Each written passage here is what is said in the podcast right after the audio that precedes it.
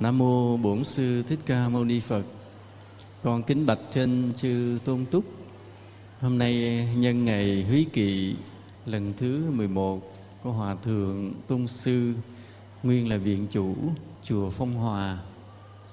Chúng con đều có duyên lành về đây để em cúng dường một cái thời đạo lý. Thứ nhất là xem như đây là cái tấm lòng của mình dân cúng lên Tam Bảo lên cố hòa thượng. Thứ hai cũng xem như đây là cái món quà để kính tặng cho quý phật tử. Mong quý phật tử cũng có một cái tư lương trên cái con đường tu tập của mình. Vào giờ phút này đã vào thời cho nên à, con cũng xin phép chư tôn túc à, cho phép con được trình bày một vài cái đạo lý với phật tử. À, kính thưa quý phật tử thường thì à, có những người hiền lành sống ở trên đời, rồi không biết tính toán nhiều, cũng không có mưu mô, không hơn thua, chẳng có thủ đoạn. Nhưng rồi cuộc đời đôi lúc lại gặp những điều may mắn, hoặc là mình gặp những người tốt bụng, tử tế với mình. Có những lần như vậy, cái à, mình tự khen, hoặc là có ai đó đã khen mình người ở hiền thì gặp lành. Nên hôm nay chúng ta sẽ nói chuyện về cái điều này. Câu mà ở hiền gặp lành là một cái câu khen ngợi. Mỗi khi ta gặp chuyện may thì có người nào đó đã khen ta, ám chỉ rằng là ta đã xứng đáng khi gặp được cái điều may mắn như thế anh gọi là ở hiền gặp lành. Và cái việc mà nói rằng ở hiền gặp lành, thực sự nó là một cái kinh nghiệm của ông bà, của tổ tiên ta. Từ thời xa lắm, xưa lắm, lúc mà đạo phật chưa có đến đây, cũng chưa có đem cái luật nhân quả về dạy cho ta. Nhưng mà bởi cái kinh nghiệm sống, ông bà mình đã thấy rõ rằng cái người ở hiền ắt sẽ gặp được điều tốt lành, cũng như người nào gieo gió sẽ phải gặt lấy cái bão tố phong ba trong đời mình đó là cái kinh nghiệm, cũng là cái lương tâm của con người. Vì ông bà mình thấy rằng có những người hơn thua thủ đoạn, mưu cầu tính toán, nhưng cuối cùng những người đó lại đều thất bại và khổ đau. Còn những người sống hiền lành chẳng cần có mưu lợi ích kỷ cho mình, nhưng mà cái phần thưởng đền đáp lại là gì những cái may mắn, những hạnh phúc, những cái an lạc cứ tìm đến quan sát trong nhiều kiếp sống của nhiều người, nhiều cái cuộc sống của nhiều người. Và ông bà ta khẳng định một cái câu chắc nịch, ở hiền ắt sẽ gặp lành. Và hôm nay chúng ta nói với nhau về đề tài này là ở hiền gặp lành là để thứ nhất nhắc chúng ta cái đạo đức cổ xưa mà ông bà mình đã tìm thấy. Thứ hai, ta sẽ phân tích việc mà ở hiền gặp lành này nó sâu xa đến mức độ nào? Nó trắc trở, nó gút mắt, hoặc là có những vấn đề tế nhị như thế nào? Để sau này có một người nào đó, khi họ phản bác ta, họ không tin rằng ở hiền gặp lành, thì ta sẽ biết cách để nói chuyện với họ. Vì có nhiều người, họ lại không tin rằng ở hiền gặp lành. Có nhiều người, họ lại cho rằng cái người hiền là người ngu. Cho nên muốn sống trên đời này là phải giữ, phải mạnh mẽ, phải đầy cá tính, phải hơn thua phải phấn đấu vân vân họ nghĩ như vậy. Và vô tình họ đi theo một cái lối sống khác. Và cái lối sống mà phải tranh giành phải hơn thua thế này cái nó thổi cái điều ác độc vào cuộc đời. Nó làm lây lan cái điều ác từ nơi này qua nơi kia. Và làm cho cuộc đời này trở nên bất an. Vì ta thấy hãy một người giữ nó sẽ kéo theo nhiều người giữ. Ví dụ thế này hai cái xóm đó, nghịch với nhau. Mới đầu là chỉ cãi qua cãi lại bằng lời nói thôi. Là vì dành một con đường dành một khu đất. Tức là hai cái xóm mà gây gỗ với nhau. Mới đầu là họ phân tích là à, đất này từ đời ông cố ông lũy giữa tôi á là đã ở đây. Bây giờ tại sao các anh dành bên kia thì họ lại phân tích không trước cái đời ông cố ông lũy của anh á, thì có ông tổ ông tiên của tôi ông ở đây. Cứ cãi nhau bằng lý. Sau đó cái mức độ mà cãi lý nó không đủ đô nữa mấy ông bắt đầu mới chửi bới nhau. Bằng những lời nặng nhẹ, gọi nhau là súc vật, là ma quỷ ra để chửi. Thì cái mức độ dữ nó mạnh lên. Thì có một người, một phe bên này chửi bên kia là súc vật. Bên kia cảm thấy mình bị thua, cũng phải chửi lại bằng gì? Bằng súc vật. Thế là ta thấy cái dữ này, cái dữ nó được chạy đua trong cuộc sống này. Ta thấy rõ ràng như vậy, cái hung dữ nó có khuynh hướng chạy đua. Cái điều ác độc trên đời này nó có khuynh hướng chạy đua mình khởi động một cuộc đua thì nhiều người khác sẽ chạy theo. Và cái ác nó cứ tăng dần tăng dần giữa cuộc sống này. Cho nên chỉ cần một lần mà ta gieo cái ác vào cuộc đời này là ta đã khởi động một cuộc chạy đua, khiến cho mọi người chạy đua giành nhau, coi ai ác hơn, coi ai dữ hơn, và ta mang tội vô cùng. Cái xóm đó không vậy? Mới đầu phân tích lý lẽ hơn thua, không được, bắt đầu chửi bậy. Chửi bậy không được bắt đầu ông này ông cầm cây lên. Ông cầm cây lên đòi đánh thấy ông nọ, cái xóm bên này cầm cây, xóm bên nọ cũng phải cầm cây. Và ta thấy nó gọi là chạy đua của cái điều ác. Mà bây giờ thế giới thì họ gọi là chạy đua vũ trang á. Tức bên kia họ có vũ khí cỡ nào, mình cũng phải có vũ khí cỡ đó hoặc hơn. Vì nếu mình yếu hơn, bên kia nó đánh mình. Và ta thấy tâm lý mà hung dữ và phòng vệ, rồi lo sợ người ta đánh mình, rồi mình phải thắng người ta, không ngờ đó là cuộc đua bất tận của điều ác độc giữa cuộc đời này. Nếu có một người khởi động cái cuộc đua ác độc bằng cái lời chửi mắng, ví dụ mình kêu hàng xóm là mình chửi, đó là mình bắt đầu khởi động cuộc đua để cho hàng xóm chửi lại.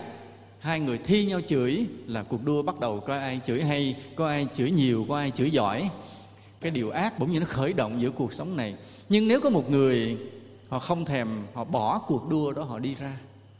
Anh chửi tôi gì đó, chửi kệ, không không màng. Cho gió thoảng qua tai, thì người này rời bỏ cuộc đua, không làm cho cái ác nó chạy đua cuộc đời nữa. Anh cứ chạy một mình anh anh thích anh cứ chạy, còn tôi không chạy đua với anh nữa. Thì người như vậy làm dập tắt cái mầm ác độc với cuộc đời, và người như vậy ta gọi là người sống hiền lành. Không thèm chạy đua với điều ác cuộc đời. Nghĩa là họ hâm, mình không thèm sợ họ chửi, không thèm đáp lại. Thì người đó tự mình bước ra khỏi cái vòng đua và làm cho cuộc đua nó trở nên vô nghĩa. Có ai chạy đua một mình mình không? Có ai một mình mình chạy đường đua tới nơi tới đích rồi la lên tôi chiến thắng không? Có không? Không. Vì vậy, có ai đối xử hung dữ với mình mình không cần hung dữ lại, thì người đó giống như trong cuộc đua của sự ác độc giữa cuộc đời này, họ chạy một mình thì họ vô nghĩa và họ tự họ phải làm sao? Họ cũng phải bỏ cuộc đua. Cho nên có một người gieo cái ác, nhưng ta dập tắt cái điều ác đó bằng cuộc sống hiền lành của mình, thì mình đã xóa dần xóa dần cái ác giữa cuộc đời này. Và cái người như vậy là người có công đức rất là lớn. Người ta ác không cần ác theo, mình giữ cái thái độ hiền lành của mình. Mà không ngờ như vậy ta đã góp phần đem cái điều hiền thiện rọi soi vào thế gian này, cái phước của ta rất là lớn. Mà cái người như thế không thèm chạy đua, giành giật, hung dữ với ai? Ông bà ta nói một câu chắc nịch, ở hiền sẽ gặp lành. Ở hiền sẽ gặp lành. Nên hôm nay ta tin chắc điều đó. Ta sẽ sống với cái đạo lý đó. Vừa là đạo lý của ông bà tổ tiên ta để lại, mà cũng phù hợp với luật nhân quả mà đức phật đã dạy cho ta. Những người mà đã lớn tuổi thì ta đã kinh nghiệm nhiều ắt hẳn rằng ta đã thấy rằng ở hiền sẽ gặp lành. Còn những người trẻ chưa có kinh nghiệm đời thì hãy vững tin rằng ở hiền sẽ gặp lành. Như vậy, tất cả chúng ta cùng góp tay nhau lại để xây dựng cái cuộc đời này thành một cõi hiền lương thánh thiện. Và cái cõi hiền lương thánh thiện này để dành lại, ta tặng lại cho đời, ta tặng lại cho con cháu ta. Tặng là tặng sao? Tặng là thế này.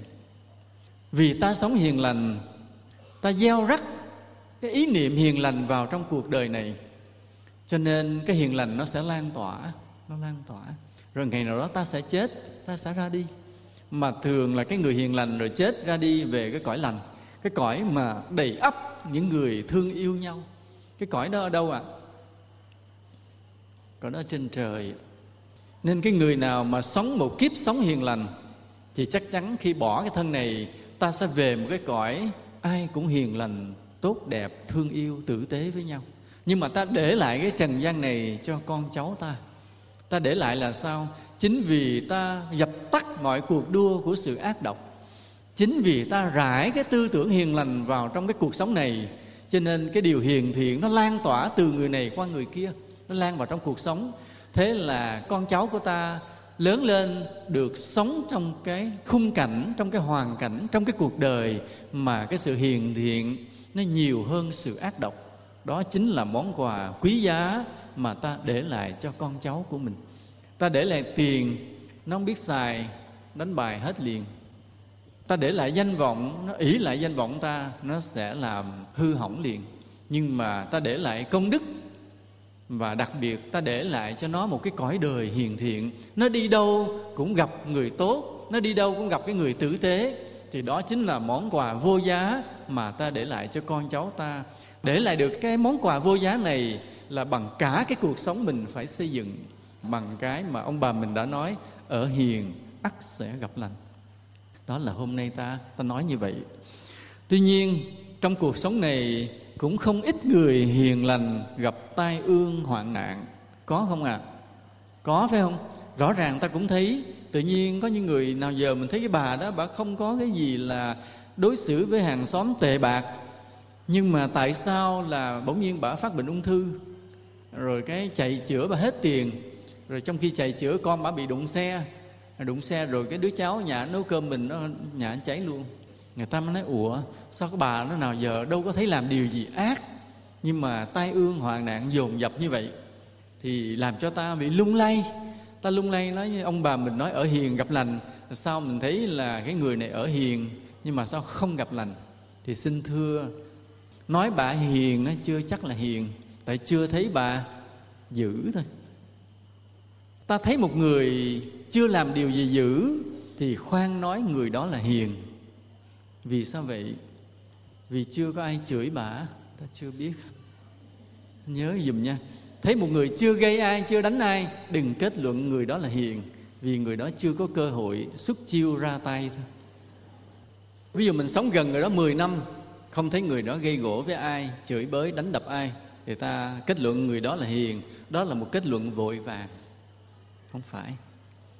Vì coi chừng tới năm thứ 11 có một cái chuyện giành đất thì lúc đó ta mới thấy là bà đã hung dữ cỡ nào. Hung dữ lúc đó là bà sẵn sàng tàn sát hết. Vì vậy nói ủa sao bà đó ba ở hiền mà lại gặp tai ương hoàng nạn? Vì sự thật là bà đã không phải hiền mà vì kiếp xưa bà có giữ và bà đã từng làm một điều gì sai trái. Bây giờ tới lúc phải trả cái quả báo. Nhưng mà trong kiếp này thì bà chưa làm điều gì xấu để cho ta nhìn thấy nhưng sự thật kiếp xưa bà có làm và trong kiếp này, bà chưa làm điều gì xấu để cho ta nhìn thấy, nhưng mà bị chưa có cơ hội, chưa ai chọc giận thôi. Giống như tất cả chúng ta ngồi đây, có phải là người hiền không ạ tất cả đều hiền, tại nãy giờ mình chưa thấy chửi ai, phải không? Chưa thấy đánh ai. Nên ta cứ nghĩ rằng tất cả mọi người đây đều là hiền, nhưng không dám đâu. Vì sao vậy? Vì chưa đụng. Ví dụ ta đang ngồi nghe pháp, có người nào đó bỗng nhiên họ lấy tay họ, họ giật chỏ ta một cái họ cho ta ăn cái ổ bánh mì khô giật chỏ ta một cái. Thì lúc đó mới biết mình hiền hay không.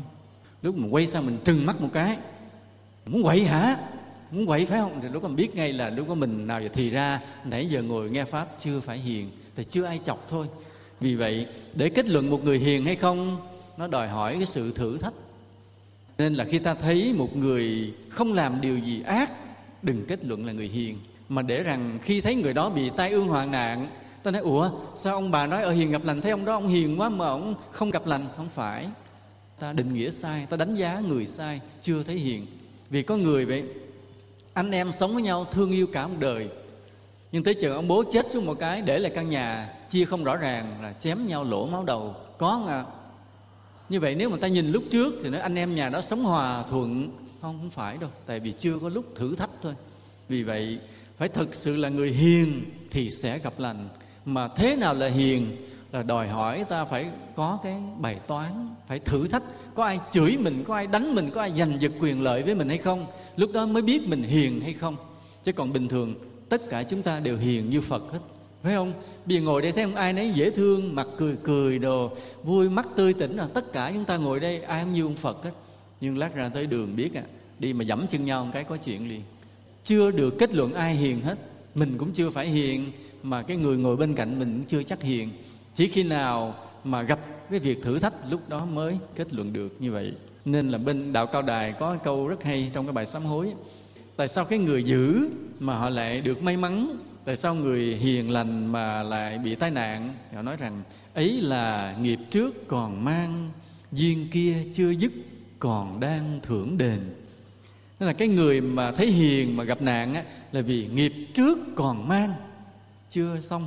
Còn cái người giữ mà sao được may là bởi vì đời xưa có làm cái gì tốt á nên duyên kia chưa dứt còn đang thưởng đền. Nên đó cũng là một cái sự công bằng. Mà sự công bằng đã kéo qua nhiều kiếp nên ta không thấy. Tuy nhiên ta phải tin điều thế này. Cuối cùng sau khi mà cái nghiệp cũ đã nhận hết rồi thì cái người hiền chắc chắn sẽ được cái phước lành. Và cái người ác chắc chắn sẽ gặp nhiều điều đau khổ. Đó. đến lúc cuối cùng, cái chỗ quan trọng là chỗ cuối cùng. Sau khi mà ta đã đi qua hết những sóng gió của cuộc đời, những đen bạc của cuộc đời, những cây đắng cuộc đời rồi, cái phần cuối về sau, cái hậu về sau đó đó là cái câu trả lời dành cho cái hiền lành của ta. Nên người nào mà giữ được cái bản chất hiền lành, tu dưỡng được đạo đức sâu xa chắc chắn là phần thưởng sẽ chờ cho ta vào khi ấy. Vậy ông bà ta cứ nói rằng cứ hãy vững tin vào nhân quả. Cái khó là ta giữ được cái phẩm chất đạo đức trong cơn khó khăn. Cái khó là trong cơn khó khăn mà giữ được đạo đức thì bao nhiêu nghiệp ta rửa sạch thế nào là trong cơn khó khăn mà giữ được đạo đức? Thì cái khó khăn nó có nhiều trường hợp. Trường hợp như thế này nào giờ mình sống cũng không có gây hấn gì với ai. Rồi mình biết đi chùa tu tập. Quý thầy dạy cho mình một đời sống hiền lành, nhẫn nhục, chịu đựng trả nghiệp và làm phước. Rồi bài học thứ nhất đến với mình. Nhất đầu tiên có người chửi mình. Thì mình giữ cái đạo tâm cho vững, mình không chửi lại. Đó là trong cái khó khăn mà mình giữ được phẩm chất đạo đức. Cái này làm được không ạ? Cái này làm được không? Hầu hết ta làm được, phải không? Người nào bị người khác chửi mà không nhịn được thì bài học đầu tiên không làm xong. Thì người này không tiến xa trên đường đạo được, không tu được. Cái bài học đầu tiên mà, cái khó khăn đầu tiên để giữ được phẩm chất đạo đức của mình là phải có cái thử thách, có người chửi mắng mình. Đó là đơn giản nhất. Nên có người chửi mình mà mình không giận, tha thứ, hiền lành, nhẫn nhục là ta vượt qua được bài học đầu tiên. Để bắt đầu bước thêm nữa này làm được không ạ? À? nói chắc giùm thầy. Thầy nói cái này quan trọng lắm á, không có chơi đâu. Vì sao vậy? Vì nếu mà không vượt qua được cái này, coi như bao nhiêu công phu đi chùa, tụng kinh lễ phật bỏ hết. Không có kết quả. Cái bài học đầu tiên, cái thử thách đầu tiên là có người chửi mình mình nhịn được, không giận, không hờn, tha thứ, vẫn thương. Được không à phải ráng, phải quyết tâm. Bây giờ thì chưa chắc được đâu, nhưng mà nguyện lòng nha, nguyện lòng với phật là con hứa với phật.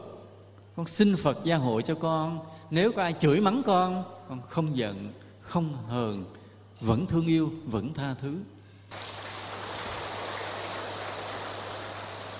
Rồi sau đó, khó khăn nó đến lớn hơn. Bỗng nhiên có người họ thưa mình là mình là người đi giết người. Họ thưa mình có chứng cớ là có cái xác chết đâu đó gần nhà. Họ kết luận rằng là mình là người giết cái người nào đó thì bây giờ làm sao? Nhịn không? Dĩ nhiên là việc này sẽ được đem truy tố cả luật sư hai bên cãi qua cãi lại. Và nếu chẳng may chứng cứ bên kia bất lợi và mình bị ở tù vì cái tội giết người, thì sao? Buồn không? Giận không? Thù đời không? Cái này nặng hơn nhiều phải không? So với cái lời chửi thì cái việc mà mình bị oan ức đến nỗi bị bắt giam vào tù, mất hết tất cả danh dự, thì cái này nó quá lớn. Lòng mình giữ được cái thanh thản, hiền lành, thương yêu tha thứ với kẻ đã vu oan cho mình, làm được không? Hãy đặt mình vào hoàn cảnh đó, thử coi làm được không? Nói thiện câu làm được không ạ?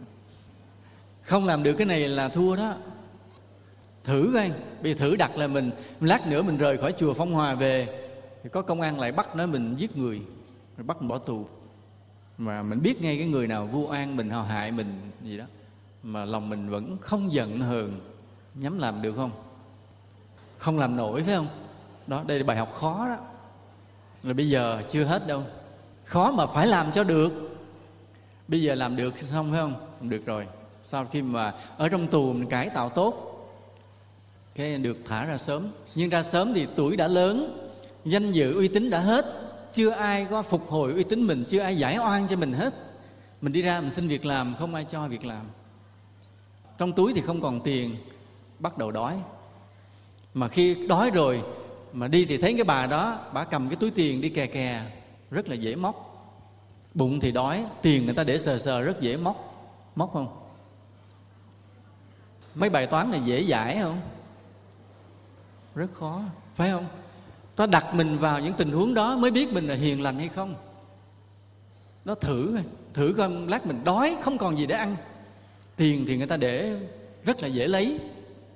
Mình lấy hay là chấp nhận đói, chết một chỗ, nằm luôn mà để không bao giờ lầm lỗi, không bao giờ phạm một lỗi gì. Chúng ta sẽ chọn con đường nào? Thì lỡ móc vài tờ đi mua miếng bánh mì ăn cái đã. Từ từ tính sao hay là thà đói chết, không bao giờ phạm cái lỗi nào nữa phải giữ cái phẩm chất đạo đức của mình trong lúc khó khăn. Dễ làm không ạ? Dễ không? Rất khó. Cho nên nói rằng, thấy ông nó hiền quá. Không phải đâu. Chưa gặp thử thách. Cũng giống như chúng ta vậy. Nhiều khi thấy mình đi chùa, người ta khen, ồ, cái bà hai, bà hiền quá ha. Sự thật chưa chắc đâu.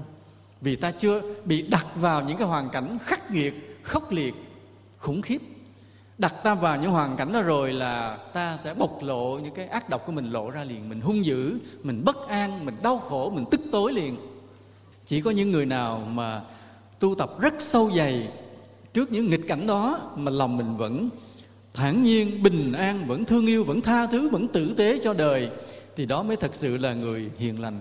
Mà cái người hiền lành đó thì cuối cùng, ta nói rằng cái chữ cuối cùng, điều tốt đẹp nhất sẽ đến với người như thế cuối cùng. Khi mà nghiệp đã trả hết rồi, thì những con người nào mà dù khó khăn cách mấy, vẫn giữ được phẩm chất đạo đức của mình, thì phần thưởng rất lớn sẽ dành cho người đó. Và đó là điều mà ta muốn nói hôm nay. Bởi vì cái câu nói là, ở hiền gặp lành không đơn giản. Ta cứ tưởng ở hiền là đừng có chọc giận ai, là ở hiền sẽ gặp lành, không phải đâu. Ở hiền tức là trong khó khăn trong nghịch cảnh, trong oan ức, mà ta vẫn giữ được cái đạo đức của mình. Chứ không phải là đừng ai đụng tôi tôi không đụng tới ai, gọi là hiền không phải. Đó là chưa có lúc bị thử thách thôi. Nên để nói là chữ ở hiền gặp lành, coi về chứ không có dễ mà đâu. Không có dễ để ta gặp điều tốt lành, mà nếu ta không phải thật sự là người người hiền, mà muốn xác định mình là người hiền, thì phải có thử thách đến với ta thử thách thì nó nhiều mức độ.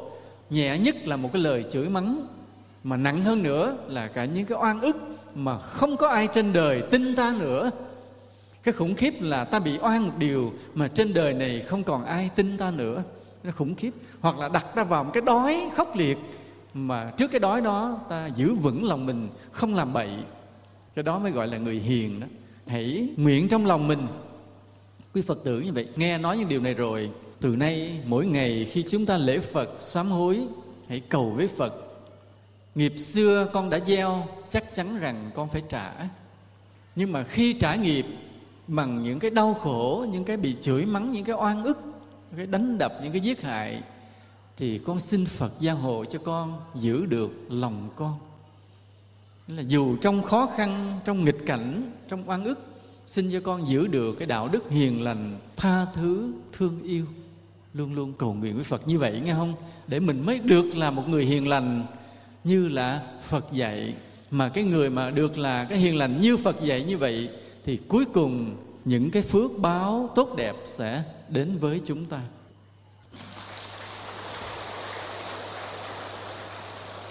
Có một số người sợ là mình hiền quá, bị người ta ăn hiếp, cho nên đã chọn cách sống ngầu ngầu, hung dữ một chút để cho đừng ai ăn hiếp. Có không à có không? Có. Ở đây ai như vậy? Nó hiền quá, bị ăn hiếp. Cho nên ai đụng tới mình sưng lên liền. Để cho biết, tôi không phải dễ chơi nha, đừng có chọc tôi. Nhưng mà khi mà mình chọn cái thái độ đó, mình chọn cái cách sống là cứ phải ngầu ngầu hung dữ một chút. Sự thật là mình đóng mất cái thiện căn tu hành của mình lại. Để dù mình có đi chùa, dù mình có làm bao nhiêu điều phước lành nhưng mà mình chọn cái lối sống phải hung dữ, phải đối đầu, phải bày tỏ cái sự kháng cự này kia nọ ra, thì coi chừng mình đã đóng mất cái thiện căn tu hành. Nhưng có người mới nói rằng là như vậy nếu đời mà cứ để người ta ăn hiếp mình một cách sai trái như vậy có phải là đáng không? Thì nó không phải. Vì cái hiền lành nó khác với cái nhu nhược. Cái hiền lành là ta không bao giờ đối xử bằng cái sự hung bạo, ác độc với người khác. Còn cái nhu nhược là gì? Là ai áp đặt mình một cái điều sai nào, mình cũng chấp nhận hết, cũng đồng lõa hết. Nên cái nhu nhược nghĩa là chấp nhận, đồng lõa với cái kẻ xấu để mình được yên thân. Thì định nghĩa lại, hiền lành á, là mình không đem cái dữ để đối lại cái dữ, không đem cái ác đối lại cái ác, không đem cái nóng đối lại với cái nóng, không đem cái giận hờn đối lại với cái giận hờn nghĩa là người ta đem cái giận hờn đến, mình đối lại bằng sự tha thứ. Khi người ta đem đến cái sự thù hận đến, mình đối lại bằng sự tử tế.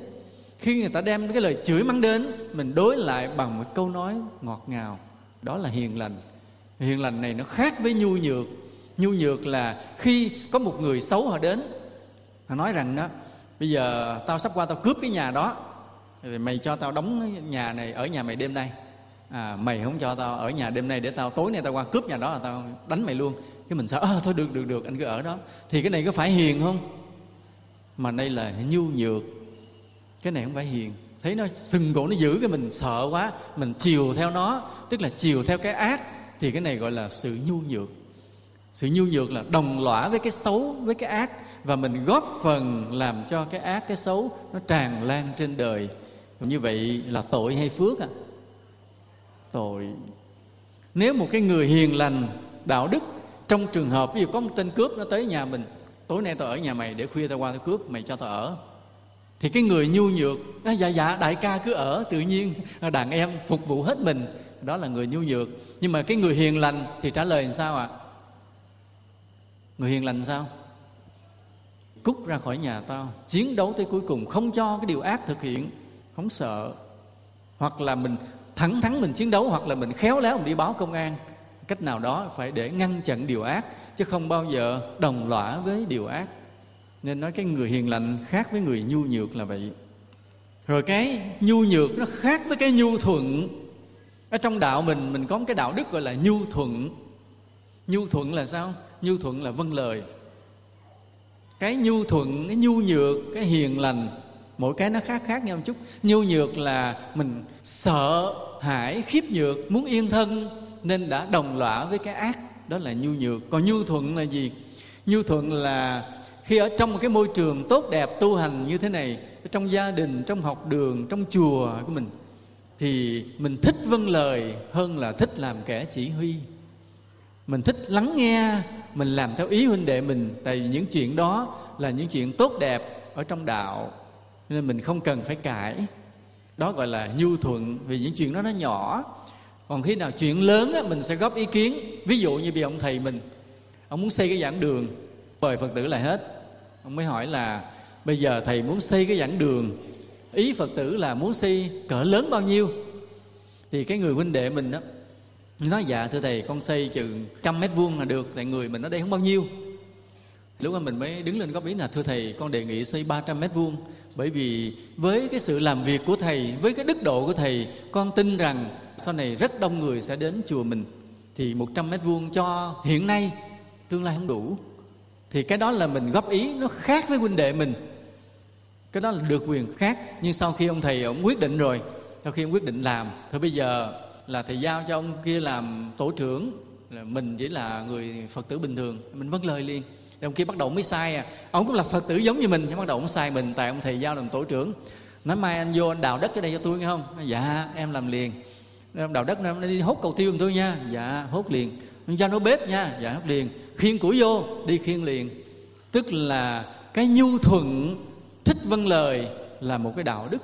Nó cũng là một sự hiền lành. Nhưng mình rất thích vâng lời, bởi vì những vâng lời đó vâng lời ở trong cái đạo lý vâng lời trong cái công quả, trong cái phục vụ, trong cái phụng sự phật pháp và chúng sinh, thì cái vâng lời đó càng vâng lời mình càng có phước và càng diệt mất cái bản ngã của mình. Nên cái vâng lời đó rất có lợi. Chỉ chừng nào ông nói mày, ông vô cái nhà kia lấy bộ đồ tao thì mình có vâng lời không? Không, cái đó khác rồi, cái đó làm bậy rồi. Còn hễ mà sai mình, mà cứ sai trong chánh pháp, sai trong đạo lý, sai trong điều thiện, thì cỡ nào mình cũng vâng lời hết. Và rất thích vâng lời thì cái người đó gọi là người nhu thuận người đó bản ngã rất nhỏ người đó rất dễ tu. Còn cái người đó, người ta kêu mình làm chuyện đúng thôi nhưng mình không thích vâng lời thích làm chỉ huy à. Biết không có ông thầy kêu chứ nè mai à, hữu vô à, dọn tôi cái đống đất này nha để xây. Cái mình lừa lừa mình kêu thằng khác này nè mai vô dọn đống đất nha. Mình kiếm người mình sai lại liền. Như vậy mình là người không thích vâng lời mà mình thích chỉ huy. Mà người thích chỉ huy thì bản ngã càng lúc càng lớn lên vì vậy, ta vào đạo, ta phải tập được cái hạnh là hạnh nhu thuận, là thích vâng lời, dù việc gian nan khó khăn. Và cái người nhu thuận như vậy cũng là người rất có đạo đức, rất hiền lành. Phước lành sẽ sẽ đến như vậy. Bây giờ đó, có một cái dấu hiệu nho nhỏ để xem mình là cái người hiền hay là người dữ. Cũng một cái ý nói ra nhưng mà người dữ sẽ trình bày một cách dữ người hiền sẽ nói một cách hiền. Ví dụ thế này, có người phật tử họ đến chùa đến muộn, lúc cái lễ đã xong, cơm đã dọn hết, xong hết. Không biết sao có tự họ đến chùa, họ đi lễ dỗ mà họ trễ. Cơm đã xong rồi, dọn hết trơn rồi. Bỗng nhiên đâu có nhóm ba bốn người họ tới hồi lễ. Bắt đầu mình mới hỏi, ủa sao mấy chị đi trễ vậy? Nói dạ tại tôi công việc nhà bận á không biết, mới nghe tin rồi mới chạy lại để thăm chùa chút xíu. Thì bắt đầu người ta ăn cơm chưa? Nói dạ chưa. Chưa ăn mà mình kêu người ta về thì nó kỳ, mà phải mời người ta ăn. Mời người ta ăn nói hai cách nói nè ta sẽ chọn cách nói nào? Nó mấy người kỳ khôi quá à. tới trễ giờ này rồi mà cơm nước trễ trơn rồi làm sao người ta dọn? Thì người này hiền hay dữ à? Vì cũng cái ý đó, cũng cái ý trách người phật tử đến chậm, đến muộn đó, nói như thế này nó hồ nói chị đến trễ quá, cơm dọn cơm dọn xuống hết trơn rồi. Thôi bây giờ thôi có gì ăn nấy nha. Hai ý giống nhau không? Giống hệt nhau. Đều trách người ta đi trễ. Đi đến dự lễ ở chùa mà trễ quá, làm cơm nước người ta đã xong hết trơn giờ tới bày ăn nữa, rất là cực cho mấy người phục vụ. Nhưng mà cùng cái ý trách giống nhau, nhưng cái người giữ thì nói nghe nó gắt. Tới chi giờ này trễ, kêu cơm nước đâu nữa mà bắt người ta dọn hoài còn cái người kia nói, trời, chị tới trễ quá, giờ cơm nước dọn hết trơn, thôi có gì ăn nấy đỡ. Hai người, không, cùng là ý trách, nhưng mà một người nói nghe hiền, người nói nghe dữ. Đúng không ạ? Ngày mai sẽ có, ngày mai đó, trưa mai sẽ có những người đến trễ, và mình sẽ đứng đón ngoài cửa để mình nói cho nghe thử, mình tập coi mình nói cách nào nha. Mình sẽ cằn nhằn cử nhữ, hay là mình nói một lời nói hiền lành, êm dịu, tập đầu tiên đó là bằng cái lời nói thôi bắt đầu ta phân biệt ra được cái thái độ mình giữ hay hiền cùng ý giống nhau. Và trên đời rất nhiều cái trường hợp như vậy. Cũng câu nói đó đáng lẽ ta nói hiền được mà ta cứ thích nói dữ làm cho cái dữ nó cứ tồn tại trong lòng mình. Ví dụ như mình nhờ một người phật tử vô trong bếp nấu một cái món kho. Tới chừng mình vô thì cái nồi kho nó, nó quá mặn bỏ muối nhiều quá nếm một cái không ăn được giờ mình tới lúc mình trách. Thì cái người hiền á, nói em, cái nồi này em kho nó mặn quá rồi, không ăn được. Có cách nào coi sửa lại? Đó là cái người hiền nói. Còn cái người dữ nói thế này, bộ nhỏ lớn không ai dạy mày sao mày nấu cái nồi kho kỳ khôi vậy? Nó là cái lời nói dữ này, chửi người ta này hai cách, nghĩa là cùng một cái ý trách cứ, nhưng mà cái người hiền nói cách khác và người dữ nói cách khác vậy nào giờ quý phật tử chọn cách nào? Nói nghe không ừ? bây giờ cái nhờ làm việc nè, chùa đang xây dựng đủ thứ rồi đó, mình cũng vô phụ công quả. Cần cái búa, lúc mình đang lỡ tay mà đứng ở trên cao, cái mình thấy một người đó, cái mình nói nè, em em em vô trong phòng nói với thầy cho mượn cái búa dùng là cái người hiền á, còn cái người mà giữ á, ê, vô lấy cái búa coi. Đúng không? Coi cũng cái ý nhờ vả giống nhau, nhưng mà người giữ nói cách khác, người hiền nói cách khác. Thì ngang cái chỗ này mình tách ra là mình tu được hay không tu được, mình kiểm soát trong lời nói của mình. Ví dụ như nãy giờ, trong suốt từ lúc vô chùa tới giờ, mình nói cái giọng dữ hay giọng hiền, nãy giờ. Suốt từ nhỏ tới lớn, mình nói với người ta bằng cái giọng dữ hay giọng hiền. Không để ý, phải không? Đó, bây giờ bắt đầu chỗ này là chỗ mình để ý lại. Nói ở hiền sẽ gặp lành nhưng mà hiền là hiền làm sao? Bây giờ hiền từ trong câu nói trước. Cũng cái ý đó thôi, nhưng mình sẽ nói bằng cách hiền lành và không nói bằng cách hung dữ nữa, tập lại. Và mình kèm từ cái lời nói thì tâm mình sẽ thay đổi theo luôn. Từ từ tâm mình sẽ thật sự hiền lành luôn. Bắt đầu kiểm soát cái câu nói mình từ đây cho tới khi mình chết. Được không ạ? À? mấy người già thì khỏe lắm, kiểm soát mấy năm. Nhưng mấy người trẻ đó, mới là kiểm soát còn cả một đời còn sáu bảy mươi năm phía trước để mình kiểm soát từng cái lời nói của mình, coi mình nói bằng cái giọng điệu hung dữ hay là nói bằng cái lời nói hiền lành. Nha, ngang cái chỗ này thôi là bắt đầu mình tu hay không tu cũng câu nói thôi. Cũng là phản đối, nhưng phản đối bằng cách hiền lành hay phản đối bằng cách hung dữ. Cũng là trách cứ thôi, nhưng mà mình trách cứ bằng cái hiền lành hay bằng cái hung dữ. Cũng là nhờ vả thôi, nhưng mà nhờ vả bằng cách hiền lành hay cách hung dữ, nó khác nhau nha, từ đây về sau ta để ý cái lời nói của mình. Còn cái trường hợp mà người lớn nghiêm khắc rầy ta là khác, đó là ta không kể trong trường hợp này. Khi mà ta gặp thầy mình, ông nghiêm mặt, ông rầy mình cái gì, thì đừng nói, thầy dữ quá nha, bữa nay thầy tu mà thầy dữ quá nha. Không có được. Đó là ông thầy, ông mình sai, ông thầy ông phải nghiêm, ông rầy. Thì đó là bổn phận của ông thầy, chứ không phải là ý nghe cái bài, ở hiền gặp lành, phải nói làm sao cho ngọt ngào. Ông thầy, ông rầy mình, cái nói thầy nga dữ quá không không được phê bình thầy như vậy là mang tội nghe không? Ông thầy có bổn phận phải rầy mình. Cái ý nghĩa hiền lành là nãy ta vừa nói tới cái câu nói đó, là cái sơ khởi căn bản nhất thấp nhất là bằng lời nói thôi. Bây giờ bắt đầu qua tới cái hành động. Cái ý nghĩa hiền lành khác với hung dữ ác độc là ta không muốn gây tổn hại cho người khác từ nơi thể xác tài sản tinh thần danh dự. Này nói lại thể xác, tài sản, tinh thần, danh dự mình không gây tổn hại cho người khác trên bốn cái điều đó.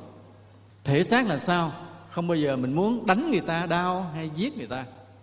Đó là người hiền lành. Tài sản là sao? Không bao giờ mình muốn chiếm đoạt tài sản của người khác. Mình cho được cũng cho thôi chứ không muốn chiếm đoạt. Tinh thần là sao?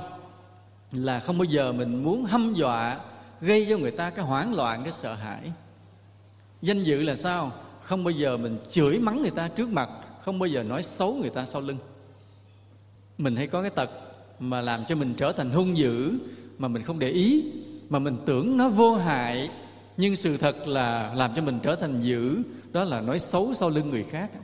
Hay phê bình xấu sau lưng người khác. Làm cho mình giữ lên từ từ mà mình không hay. Ta có hay bị nói xấu người khác không ạ? À? có không? Có ta hay bị lắm. Vì vậy, nhớ, sau lưng người khác, ta chỉ cố gắng khen thôi. Chứ sau lưng người khác đừng nói xấu. Còn nếu thấy người đó sai, thì đến trước mặt người đó mà nói thẳng, mà góp ý một cách tế nhị. Nhớ nha, góp ý, có hai cách góp ý. Đừng góp ý kiểu dữ, mà phải góp ý bằng kiểu hiền. Góp ý kiểu hiền là sao? Mà góp ý kiểu dữ là sao? Ví dụ như có một cô gái cô vào chùa mà cô ăn mặc đồ không kín đáo à, vô chùa thì mình thấy vậy mình mới đến góp ý. Thì nó có hai cách góp ý. Cách góp ý à, theo kiểu hiền thì mình nói thế này. Nói là em đến chùa nghiêm trang em cố gắng mặc đồ cho cho kín đáo sẽ được phước nha. Nói nhẹ nhàng. Còn mà góp ý giữ thì sao? Góp ý mà giữ thì mình mình nói mày sao mày mất nết quá à? tới chùa mặc cái đồ vậy đó mình chửi người ta một câu. Thì đúng là làm người ta quê ta quê. Người ta cứ tưởng là mô đen ngoài ai cũng vậy, nhưng không ngờ cái đó là cái sai. Biết người ta sai góp ý, nhưng góp ý trong cách hiền, nó khác với góp ý trong cách giữ. Mình tập như vậy nha. Và cái người mà hiền lành, nhớ là không bao giờ ta gây tổn hại cho người khác trên bốn cái phương diện này. Thứ nhất là gì? Thể xác. Thứ hai, tài sản. Thứ ba, tinh thần. Thứ tư danh dự à, thuộc bài đã giỏi. Có nhiều người nghe qua tay này qua tay kia mất tiêu. Nhớ nha, ta nghe giảng, ta phải thuộc để về nhà mà mà áp dụng. Khi ta chửi người khác là ta tổn hại danh dự. Khi ta hăm dọa, ta làm tổn thương tinh thần là đánh vào tinh thần. Mình lấy đồ người khác, giành giật, cướp đất người khác là tổn hại về tài sản. Còn mình đánh người ta giết người ta là tổn hại về về thể xác. Đó, nhớ bốn điều đó, đừng làm tổn hại người khác mà nếu cần phải bảo vệ thì ta bảo vệ cho người khác. Thì đó gọi là ta là người người hiền lành. Còn người ác là người gây tổn hại cho chúng sinh trên bốn cái phương diện đó. Thể xác, tài sản, tinh thần, danh dự. Đó, đúng như vậy. Vì sao ta không làm tổn hại chúng sinh trên bốn phương diện đó? Đây là chỗ mà ngã rẽ để phân biệt ra. Từ nhiều kiếp xưa, tại sao người đó là người ác từ nhiều kiếp xưa, tại sao người đó là người hiền? Nó nằm thẳm sâu trong lòng chúng ta. Nằm thẳm sâu trong lòng chúng ta ở cái điểm này. Đây là chỗ mà ta phân biệt ra. Là vì thế này. Ví dụ như, có một người, cái lần đó họ đi họ vấp té té xuống cái họ gãy cái tay, nó đau. Rồi đi bó bột. Chấn thương chỉnh hình đi bó bột lại. Họ nhớ cảm giác đau của họ. Rồi sau này khi mà cái họ thấy ai bị gãy tay, xót xa họ thương, vì họ nhớ lại cảm giác đau mà họ đã đã bị. Đó là bắt đầu dấu hiệu của sự hiền lành, của sự từ bi. Mình đã đau rồi, mình cảm thông được cái nỗi đau người khác. Đó là dấu hiệu. Rồi bây giờ, có một lúc nào đó, có ai đưa mình cái con heo, con gà, con chó, nó bị anh bẻ tay, nó bẻ chân nó để nó chạy, lát làm thịt, mình không làm. Vì sao? Vì mình đã biết, mình đã từng đau. Bây giờ không làm cho ai đau nữa, không làm chúng sinh nào đau nữa. Thì cái việc mà cái gì mình đã đau, mình dứt khoát không làm cho người khác đau. Người đó là người hiền. Còn ngược lại người ác là sao? Cái gì mình đã đau thì người khác phải đau và phải đau hơn để mình thỏa mãn cái lòng thù hận của mình. Thì đó là người ác. Chút xíu đó thôi là phân biệt ra có hai hạng người giữa chúng sinh trùng trùng điệp điệp trong cõi giới này trong cõi luân hồi vô tận này, ba cõi sáu đường này, tự nhiên gạch một đường một gạch, cái tách ra làm hai liền. Bên là người thiện, bên là người ác liền. Người thiện là sao? Mình đã đau rồi, không muốn chúng sinh đau giống mình. Còn người ác sao? Mình đã đau rồi, kẻ khác phải đau để cho biết mùi với mình, để thỏa mãn lòng thù hận của mình. Tách ra làm hai liền, hai hạng người liền. Và từ cái tâm thức này từ vô lượng kiếp xưa, cứ mãi mãi trôi lăn trong luân hồi, thành ra hai hạng chúng sinh. Cái hạng chúng sinh mà đã đau rồi, không muốn người khác đau nữa, thì người đó tiếp tục làm người. Tu có thể lên trời, rồi có thể làm thánh. Còn cái hạng chúng sinh mà mình đã đau rồi, muốn người khác phải đau, phải nếm mùi đau khổ như mình, thì người đó trở thành con người ác độc, tạo bao nhiêu tội ác trôi lăn. Và bây giờ đọa làm cọp, làm beo gì trong rừng đâu mất, hoặc là xuống địa ngục nằm rồi. Vậy khi mà gạch một cái đường cái rẹt ở giữa, tách ra làm hai loại, chúng sinh, thiện và ác, mình ở đây thì mình đứng bên nào? Hơn 90% những người ở trong đây là cái người đã chọn con đường thiện. Phải không? Mình không nỡ làm cho ai đau. Nhưng mà còn gần 10% vẫn còn ác ở trong này. Là sao? Vẫn còn muốn chửi người khác. Đôi khi chia gia tài muốn dành phần hơn, tức là về tài sản. Có không nào cho nên ta biết rằng để làm một người hiền hoàn toàn không phải là dễ, không phải là dễ. Nhưng từ đây ta biết điều này. Ta biết à cái người hiền thiện là người không làm tổn hại chúng sinh trên thể xác, tài sản, tinh thần, danh dự. Do tại sao như vậy? Bởi vì trong thẳm sâu tâm hồn của mình trong thẳm sâu tâm thức của mình, từ vô lượng kiếp trước, mình đã xác định được một điều. Những gì mình đã đau, mình không để người khác bị đau giống như mình. Còn mình nhìn thấy một người mà đánh người khác, đập người khác, cướp của người khác, chửi mắng người khác, thì mình biết ngay cái người này họ đứng ở bên kia, cái cõi bên cõi ác. Cái gì họ đã chịu, cái gì họ đã đau, cái gì họ đã mất, thì họ muốn người khác cũng phải nếm mùi như vậy để thỏa lòng căm tức của họ để trả thù đời họ. Tâm thức này nó được hình thành từ vô lượng kiếp trước. Nó cuốn trôi ta đi trong luân hồi. Bây giờ ta ngồi đây, ta chưa xác định được cái tâm thức từ vô lượng kiếp xưa ta là ai.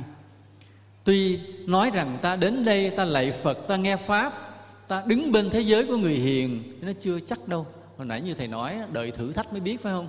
Trong khó khăn tột cùng ta mới biết đạo đức mình đã đạt được mức độ nào. Vì vậy không chắc là mình đã xác định được cái lập trường, những gì mình đã đau, những gì mình đã mất, những gì mình đã chịu đựng. Mình không muốn người khác phải bị như vậy. Chưa chắc mình đã xác định lập trường. Nhưng ngày hôm nay, khi ta nghe bài pháp này, ta nghe bài pháp ở hiền gặp lành này, bây giờ ta phải xác định cho vô lượng kiếp sau. Quỳ trước phật, ta phát nguyện, kính lạy đức thế tôn trong vô lượng kiếp luân hồi này, con đã đau khổ, con đã mất mát, con đã chịu đựng, con đã đắng cay. Xin cho con có lòng yêu thương với tất cả chúng sinh. Không bao giờ làm điều gì để chúng sinh phải đau khổ, phải đắng cay, phải mất mát, phải chịu đựng như con đã bị. Xin cho con đủ sức mạnh, đủ tài năng, đủ khéo léo để con bảo vệ chúng sinh khỏi mọi cái khổ đau, khỏi mọi cái cay đắng, mọi cái mất mát, mọi cái chịu đựng mà con đã từng bị như thế. Chúng ta phát nguyện được trước phật như vậy rồi, chúng ta xác định lại tâm thức của mình trong vô lượng kiếp tới. Mình bước hẳn sang ranh giới của người thiện luôn. Từ đây về sau, mãi mãi về sau.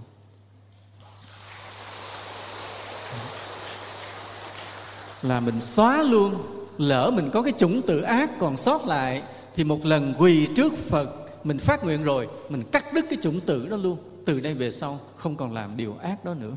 Nhớ như vậy nha. Bây giờ ta phân biệt ra là cái hiền tích cực và cái hiền thụ động. Cái người hiền mà thuộc là hiền tích cực á, là lúc nào cũng sợ người khác buồn khổ lúc nào cũng muốn làm người khác vui lòng. Từ cái lời ăn tiếng nói mình nói một câu sợ người ta giận lúc nào cũng nói khéo léo nhã nhặn ngọt ngào biết ngay là cái người này là người hiền tích cực. Ví dụ như là mình đem ly nước ra mời người ta mà sợ mời không ân cần người ta không uống. Mời rất là ân cần. Nó chị uống đi nhá chị đi xa về mệt thôi chị uống nhá nói đi nói lại hai ba lần thì cái người này là người hiền tích cực. Lúc nào cũng muốn người khác đẹp lòng. Còn cái người mà đem ly nước ra để kịch xuống ra uống đi. Là coi chừng ạ à, coi chừng. Không biết chuyện gì xảy ra không muốn người khác vui lòng, không cần người khác phải vui. Cái người này đã có cái mầm mống ác ở trong tâm. Còn ta đem đi nước ra ta mời, mà ta mời rất ân cần. Cái người này có chủng tử hiền thiện ở trong tâm. Nên bây giờ ta phải tập điều đó. Từ cái mời cơm, mời nước, từ nhờ chuyện gì, cho tặng gì, biếu chuyện gì, báo chuyện gì, ta đều nói bằng cái lời sợ người khác buồn lòng. Lúc nào cũng muốn người khác vui lòng.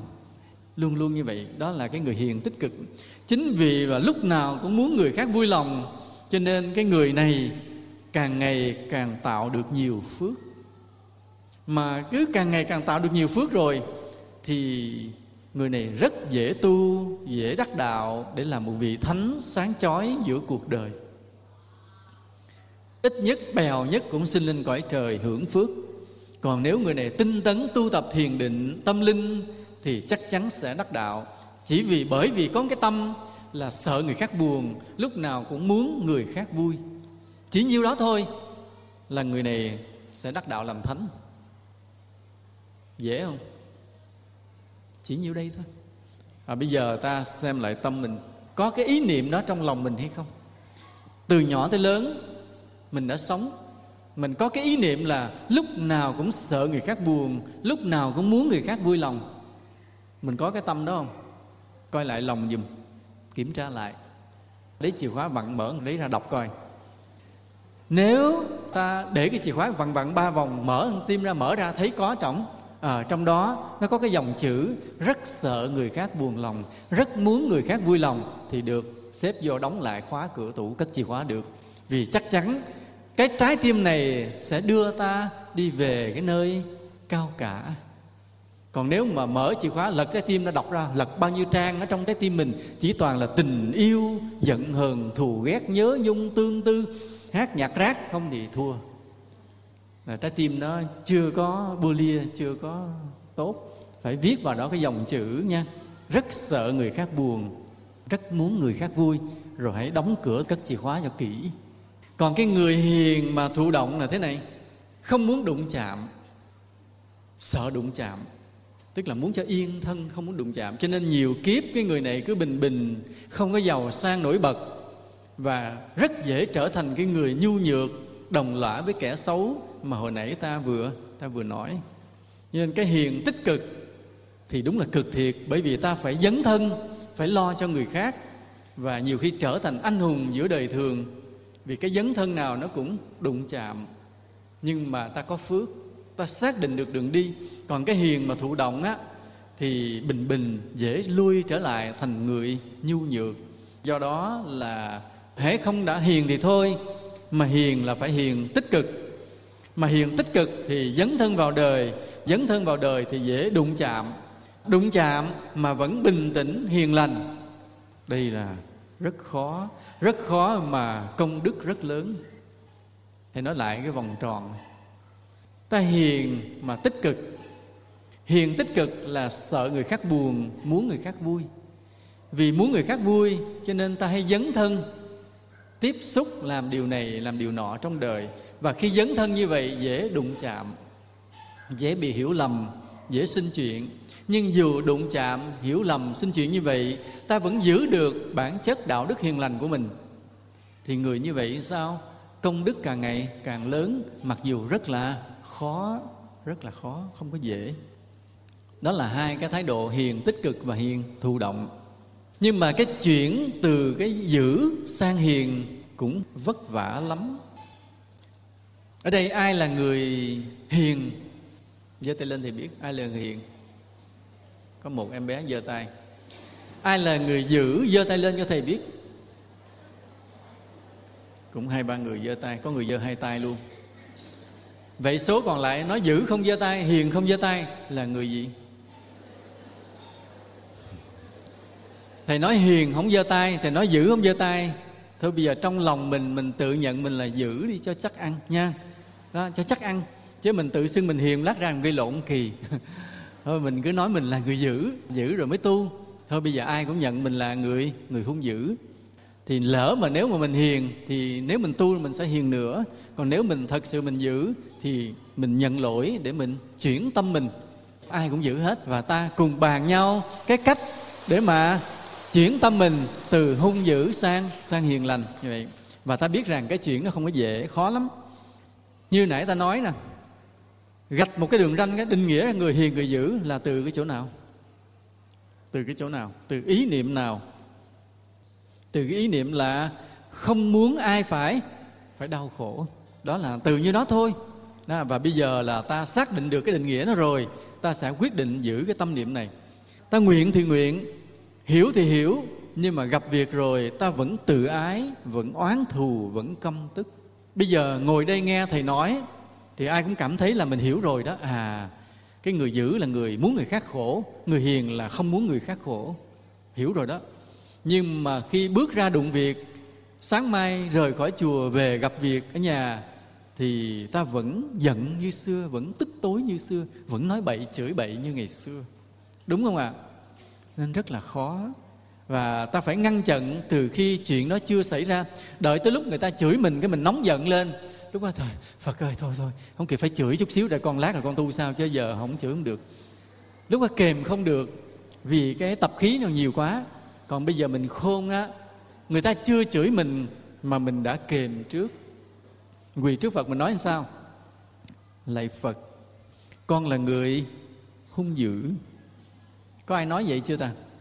Có ai mà lạy phật nói vậy không? Nói lạy phật con là người hung dữ không có không? Chứ toàn là lạy phật nói gì? Cho con trúng mánh ha, buôn này có lãi bán được miếng đất có không à toàn vậy không? Nên bây giờ phải nói lại lạy phật con là người hung dữ. Mà con rất hối hận vì điều này. Trong nhiều kiếp, đôi lúc con đã gây đau khổ cho chúng sinh. Không biết rằng là cái nỗi đau của chúng sinh cũng như nỗi đau của mình. Ngày hôm nay, hiểu được đạo lý rồi, con xin sám hối. Con xin sám hối cho cái tâm hung dữ của con. Xin phật chứng minh cho con và xin gia hộ cho con xóa được cái tâm hung dữ này. Từ đây về sau dù có ai mắng nhiếc, vu oan, mưu hại con, thì xin cho con không bao giờ khởi lên sự căm tức, sự trả thù, mà chỉ còn lại trong lòng con ý niệm của sự tha thứ, sự thương yêu mà thôi. Xin phật hãy chứng minh cho con. Nói như vậy được không? Ừ. mỗi khi mình lạy phật, mình nói như vậy rồi á, bắt đầu phật sẽ thử mình. Khi mình đi ra đường, cái đụng xe đụng xe thì không biết lỗi mình hay lỗi người ta, nhưng mà họ đứng chửi mình quá chừng luôn, chửi rồi dung tay dung tay, đòi đánh mình nữa. Nhưng mà mới đêm trước mình vừa sám hối xong, thì bây giờ tự nhiên mình dững dưng, mình mỉm cười. Bên kia nó cứ sừng sừng sững sổ lên, cung tay cung chân chửi. Mà mắt mù hay sao, đuôi hay sao, mà đi mà đụng tôi như vậy, ác quá nè trời. Nhưng mình cứ cười, nói, thôi anh đừng giận, tôi xin lỗi anh. Mặc dù lỗi nó đi ẩu tông mình, nhưng mình cứ xin lỗi. Bởi vì mới đêm trước mình đã sám hối, nên ý niệm của sự ác độc, sự hung dữ nó xóa mất tiêu cho nên nhớ vậy, để tránh được cái hung dữ, cái nóng giận là ta phải tu khi chưa có gặp việc, khi chưa có gặp thử thách. Trước phật mình đã đem cái lỗi mình ra mình nói rồi, mình đã xin phật bảo vệ tâm hồn mình. Lạy phật, con là người hung dữ. Mỗi đêm nhớ nói câu đó giùm thầy. Thì tự nhiên hết, tự nhiên khi đụng chuyện, mình hiền lành, mình cười. Cái người mà họ đụng xe mình rồi, họ cung tay cung chân, họ chửi một lát, tự nhiên họ thấy mình cứ cười. Mình nói, thôi anh đừng giận, tôi xin lỗi anh cái tiền họ thấy ở quê, bao nhiêu người chung quanh đứng dòm á. Cứ dòm thấy một bên thì chửi, một bên cứ đứng cười cười thôi, tôi xin lỗi anh. Cái tự nhiên họ thấy ở quê. Họ quê rồi, ta cho họ một bài học suốt cuộc đời luôn. Suốt cuộc đời họ sẽ nhớ lại cái lần đụng xe này. Họ hung dữ, họ chửi ta. Nhưng mà họ chỉ nhận lại một sự hiền lành, tử tế, lịch sự. Và từ đó họ nguyện lòng với họ là thôi, họ không có thô lỗ nữa. Họ sẽ bắt chước cái người nào đó. Cái người nào rất lạ lùng. Trước sự hung dữ, không hung dữ lại trước sự chửi mắng, không chửi mắng lại gieo cho họ một bài học suốt đời. Chỉ cần cái hiền lành của mình một lần, mình đã dạy được một người. Nhiều khi nhiều người đứng ở chứng kiến, họ cũng sẽ học được cái gương đó. Mà đâu biết rằng, chỉ vì đêm trước đó mình đã quỳ trước phật, mình nói một câu, lạy phật, con là người hung dữ. Nhớ nha, cái câu nó linh lắm, câu thần chú đó rất linh. Thần chú đó rất linh. Và ta thường xuyên tọa thiền, tập định khi mà ta tọa thiền, tập định, ta biết rõ toàn thân của mình. Biết thân này vô thường sẽ tan thành cát bụi vào ngày kia. Và ta thấy trong cái thân vô thường này có hơi thở vào, hơi thở ra. Ta thấy rất rõ, biết rất rõ mà không điều khiển. Lâu ngày, tự nhiên cái công năng của thiền định, nó tự nó dọn dẹp những cái phiền não tham sân trong lòng ta. Nó xóa dần, nó xóa dần. Rất là lạ khi mà tâm ta an được trong thiền định, những cái nóng giận, tham lam ngày xưa nó biến mất tự nhiên mà ta không cần cố gắng diệt trừ. Trước kia kìa một cơn nóng giận rất khó, nhưng mà khi tâm mình yên rồi, cái nóng giận bay mất. Nên phải thường xuyên tọa thiền, tập định. Người đệ tử phật nào cũng phải tu như phật. Phật ngồi thiền đắc đạo. Và khi phật đắc đạo rồi, suốt cuộc đời phật vẫn tiếp tục ngồi thiền. Ngày nào phật cũng ngồi thiền, dù phật đã đắc đạo vì vậy, ta là đệ tử phật, ta cũng phải bắt chước ngài, học theo ngài. Là ngày nào cũng phải tọa thiền tập định. Vì cái sức của thiền định hóa giải được những phiền não, tham sân, hung dữ trong trong lòng ta. Cái dữ nó tiềm mẫn sâu xa trong nó nó nằm yên đó, làm gì cũng không hết. Kể cả ta phát nguyện trước phật, cũng chỉ hết tạm thời thôi. Mà để gọi là cắt đứt luôn cái sự hung dữ là phải nhờ công năng của thiền định thầy nói lại nha. Ta quỳ lại phật, ta sám hối, con là người hung dữ, xin cho con sám hối. Thì khi ta đụng việc, ta không hung dữ nữa. Nhưng cái không hung dữ đó cũng chỉ là bề mặt thôi. Còn cái gốc dữ nằm ở trong sâu mà phật gọi là kiết sử. Cái kiết sử nó nằm chìm trong sâu á. Dù ta tu gì tu nó vẫn còn. Chỉ khi nào mà ta nhập được định thì cái công năng của thiền định mới cắt đứt được cái gốc của cái sự hung dữ trong lòng ta. Nhớ như vậy. Cho nên, ngoài cái việc ta sám hối lại phật để chặn cái ác, cái nóng, cái dữ trong lòng mình, buộc phải thiền định. Vì chỉ có tọa thiền tập định, ta mới bứng lên được cái cội gốc của sự sự hung dữ như vậy. Luân hồi nhiều kiếp nên cái quả báo là công bằng không có sai chạy. Nếu ta đã từng hung dữ, thì ta phải đối đầu với sự hung dữ. Kẻ nào đã từng giết hại, sẽ phải gặp lại cái sự giết hại. Kẻ nào đã hiếp đáp, sẽ phải gặp lại với sự hiếp đáp. Còn cái người nào mà sống hiền lành, thì ta phải đi về cái cõi an lành, ta gặp những người tử tế. Đó là sự công bằng. Vì vậy ta chắc chắn từ bỏ cái nghiệp xưa. Có thể trước kia ta đã hung dữ, có thể trước kia ta đã ác độc, đã giết hại, đã hiếp đáp. Bây giờ những điều đó sẽ trở lại. Nhưng dù cho những điều đó trở lại, ta nguyện ta bước qua một con đường khác. Đó là con đường của sự hiền lành, thánh thiện. Ta quyết đi theo con đường của phật, sống đời hiền lành, thánh thiện, dù có phải thiệt thòi. Vì sao vậy? Bởi vì sự tử tế sẽ đền đáp lại cho sự tử tế. Sự hiền lành sẽ đền đáp lại cho sự hiền lành. Nên ta giữ cái lập trường của mình, dù là thế gian bên ngoài đầy cái hơn thua, ác độc. Cho nên đức phật có nói trong bài kinh pháp cú là hạnh phúc thay giữa những người hận thù, ta sống không hận thù. Hạnh phúc thay giữa những người sao động, ta sống không sao động hạnh phúc thay giữa những người tham lam, ta sống không tham lam. Đức phật đã dạy như vậy.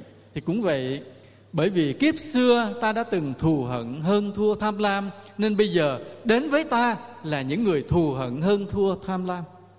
Nhưng từ bây giờ ta cắt đứt cái duyên đó, ta bước sang cuộc sống khác. Dù mọi người có đến với ta bằng cái hận thù tham lam, hơn thua ích kỷ, ta nguyện ta không đem những điều đó để đối xử lại ta sẽ không đem cái ích kỷ hơn thua tham lam, tàn bạo để đối xử lại với cuộc đời. Từ bỏ đó ta bước qua một cuộc sống khác, gây một cái duyên mới, là ta chỉ đem lại cái lòng thương yêu, cái tử tế, cái vị tha, cái nhẫn nhục, cái hiền lành để đối lại với cuộc đời này. Và từ đó ta bước qua một cõi khác, ta đi theo một con đường khác, không đi theo nghiệp cũ nữa.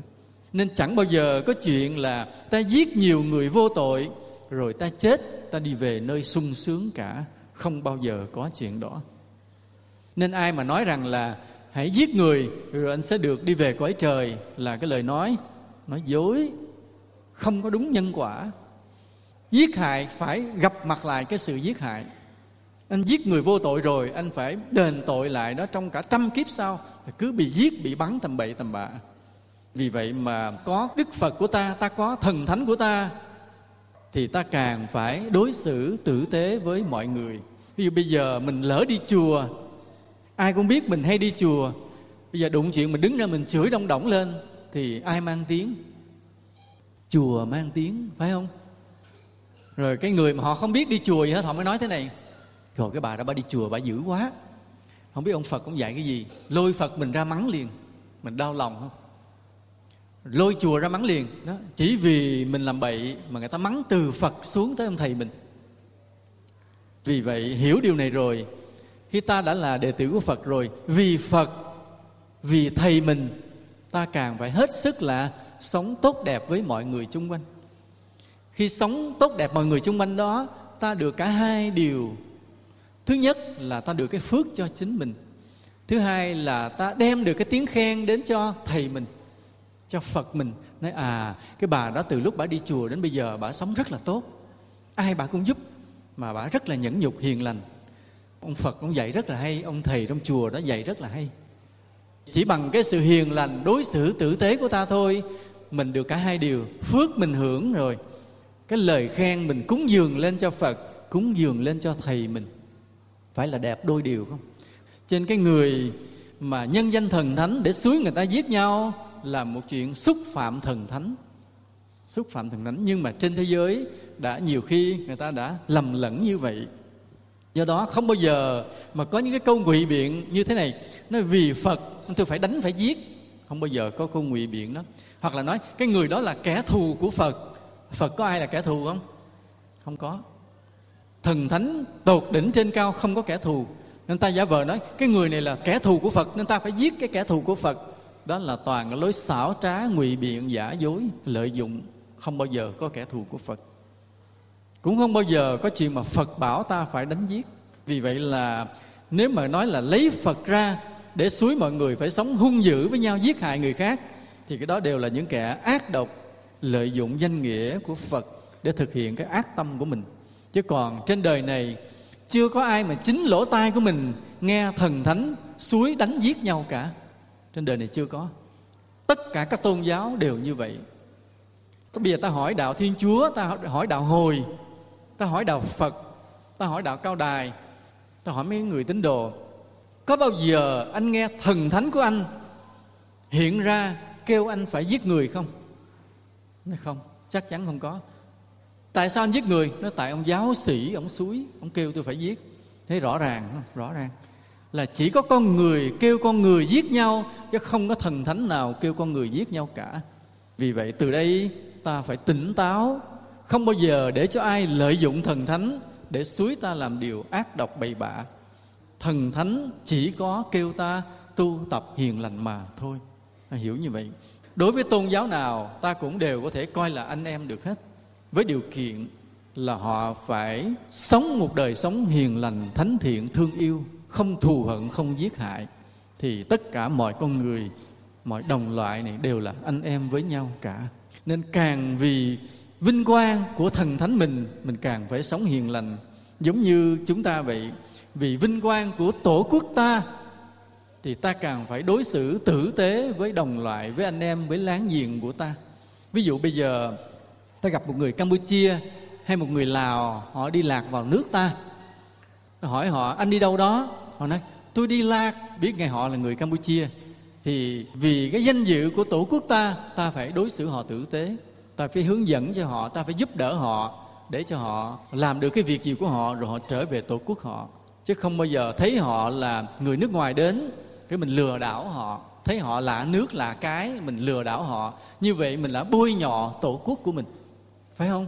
Nên càng thương yêu đất nước mình, thì mình lại càng tử tế với các đồng loại trên thế giới này. Cũng vậy, ta càng kính phật chừng nào, thì ta càng thương yêu chúng sinh nhiều chừng nấy. Và đó là cái sự đền ơn của ta đối với phật. Chứ không bao giờ mà nói rằng là vì phật mà ta phải phải giết hại đồng bào. Không bao giờ có chuyện đó. Cũng giống như trong đạo phật, ta càng thương kính ông bà, cha mẹ mình, thì mình càng phải làm phước để hồi hướng công đức là lúc trước kia, lúc chưa biết đạo, thì mỗi khi mà dỗ ông bà mình, cái mình giết một hai con bò, một hai con heo. Nhưng bây giờ mà từ khi biết đạo rồi, vì ông bà mình mà tới ngày đám dỗ, cái mình đem gạo mình tặng cho người nghèo. Mình đem cá mình chim mình phóng sinh.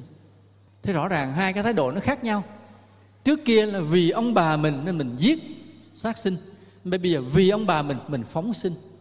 Thì cái thứ hai mới là cái đúng tức là ta càng thương kính người trên của ta thì ta lại càng thương yêu cái người chung quanh ta. Ta càng phải đối xử tử tế với mọi người. Và đó mới là cái đạo đức chân chính. Hiểu như vậy ta càng phải biết là ta phải sống hiền lành. Ở trong luân hồi nó có một cái trớ trêu thế này là cái người hiền có thể trở thành người dữ và người dữ có thể trở thành người hiền một cách bất ngờ. Ví dụ thế này. Có cái anh chàng đó nghèo. Tức đời mình nghèo, rồi giận đời, đi ăn cướp, ăn trộm. Có không? Có. Tức là đây là loại người ác này. Mình cái mình khổ cái gì thì muốn cho người khác phải khổ như vậy. Mình vì không có tiền, đi cướp tiền cho người khác hết tiền chơi. Tức là cái gì tôi đã khổ, người khác phải khổ. Đó là lòng hận thù. Nên cái người này nghèo, lớn lên chút xíu đi học nghề cướp, ăn trộm, là đi cướp, ăn trộm. Thậm chí có lúc đã giết người. Đến khi chết, xuống địa ngục khi xuống địa ngục rồi là không còn cải bướng được, không còn hận đời được nữa. Không còn có đem lý luận cùn ra mà nói nữa. Không còn nói là, tôi đã đói rồi, người khác phải đói. Không có nói, quỷ sứ đập cho mà chết. Đem xuống bắt giam trong ngục tối, lửa đốt, quỷ sứ đánh. Lúc đó mà cải bướng nó càng cãi nó càng đập. Đập cho tới chừng nào bản ngã mình tan ra, phải biết nghe lời, phải biết nhận lỗi. Mày phải biết nhận lỗi. Không biết mày đói thế nào, nhưng mày cướp đồ, mày giật người khác mày hại người khác là tội lỗi. Còn trước đó mày đã đau khổ là chuyện của quá khứ, chuyện của tội lỗi, chuyện của quả báo. Còn hễ mày đã cướp, đã giết là mang tội. Và phải nhận tội, không nhận tội đập nữa. Quỷ sứ dưới địa ngục nó dữ lắm thế là bị quỷ sứ đánh riết rồi, tới lúc đó phải nhận tội. Mà khi biết tội rồi, cái từ từ tâm nó hiền lại dần dần, hiền lại dần dần. Cho nên những người mà bị giam ở dưới địa ngục thời gian, từ từ họ hiền lại, họ hiền lại dần dần do bị đánh đập dữ lắm. Khi họ hiền lại rồi, sau đó họ được đưa ra khỏi ngục để nghe bồ tát địa tạng giảng về đạo lý. Khi mà nghe bồ tát giảng về địa lý rồi, cái từ từ tâm họ chuyển họ chuyển. Sau này khi họ tái sinh trở lại, có khi làm người thì con người đó cũng nghèo khổ, nhưng mà ta sẽ thấy người đó hiền lành, không làm điều gì ác nữa. Nhưng mà rất nghèo khổ. Đó là lý do tại sao có những người nghèo khổ mà hiền lành. Vì họ đi ra từ cả một giai đoạn dài dưới địa ngục, đi lên nên thấy kiếp xưa trước đó xa xa họ là người ác người dữ. Nhưng qua địa ngục đi lên lại họ được tôi luyện trở thành người hiền. Nhưng mà như ta đã nói nếu chưa chứng được thiền định thì cái dữ này vẫn còn sao? Vẫn còn cái gốc nằm ở trong. Chừng nào mà người này tu tập thiền định nhập định được á, thì mới bứng được cái gốc của cái hung dữ. Chứ còn chưa thiền định thì vẫn còn. Cho nên luân hồi đã có lúc làm cho cái người dữ trở thành người hiền. Nhưng mà cái hiền này chưa có bảo đảm rồi trường hợp là cái người hiền mà trở thành người dữ là thế này. Mình là người hiền, yêu thương cuộc đời, mình sống tốt với cuộc đời. Rồi do vì là mình có trách nhiệm với cuộc đời, thì mình bảo vệ những người dân lương thiện bằng cách mình chống với cái kẻ cướp. Là cái cướp trộm mà nó lọt vào trong xóm mình là mình là người đầu tiên cầm cây độc đó để bảo vệ sự bình yên của thôn xóm. Thì cái việc mà mình bảo vệ sự bình yên của thôn xóm á, mình hiền hay là dữ? Hiền nhưng mà lúc mình đập cái thằng ăn trộm mà hiền hay dữ, cái máu dữ nó bốc bốc lên trống. Máu dữ nó bốc bốc lên trống. Vì vậy, trong cái luân hồi kỳ lạ này, cái người anh hùng, vậy mà cái dữ nó được được khơi lên từ từ từ từ.